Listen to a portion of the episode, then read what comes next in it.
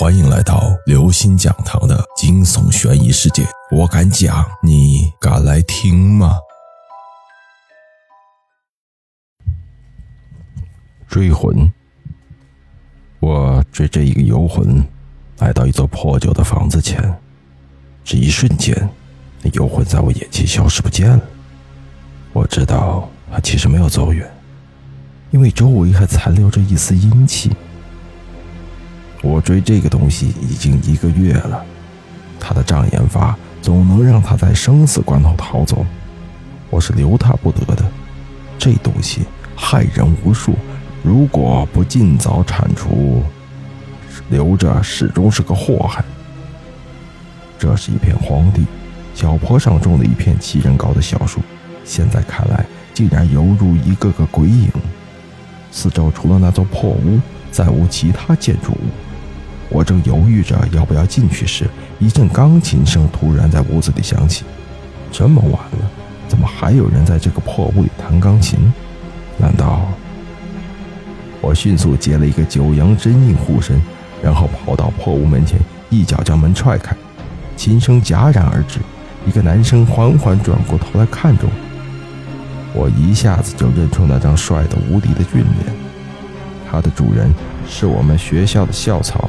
杨子晨，这么晚了，你在这儿干嘛呢？快回去吧。子时刚过，正是阴气旺盛之际，小心遇到不干净的东西。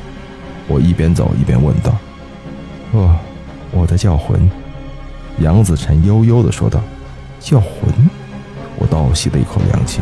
混我们这条道的都知道，叫魂是一种非常邪恶的招魂之法，对生者叫魂。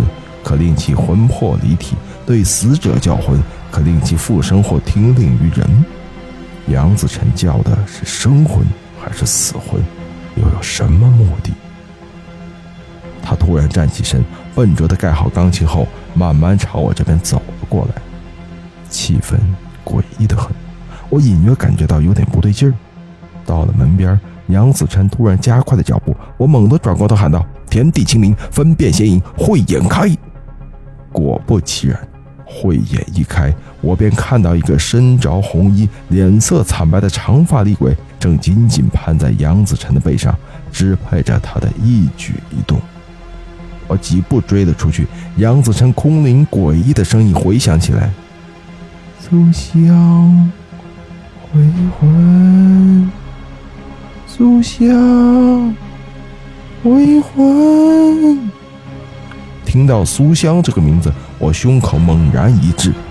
他是我最好的朋友，前些天刚被我追的这个恶鬼杀死了，现在这个恶鬼又控制着杨子晨对苏香叫魂。虽然我不知道他想做什么，但如果叫魂成功了，那后果将不堪设想。我绝不允许别人利用我朋友的魂魄去达到自己不为人知的目的。阴浊阳清，追魂噬灵。咒语刚落，我眼前就出现了一股淡淡的阴气。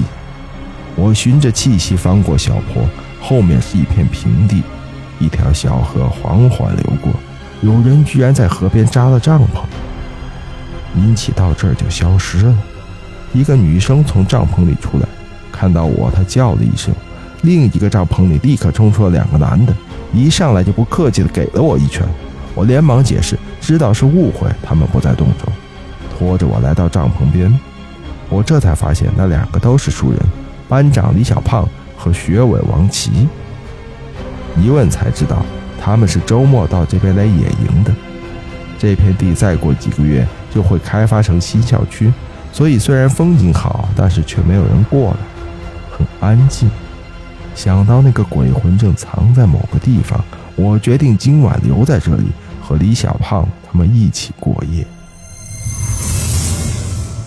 各位听众朋友，本期节目到此结束。如果您喜欢，请关注、订阅、点赞、转发四连击，谢谢您的支持，我们下期再见。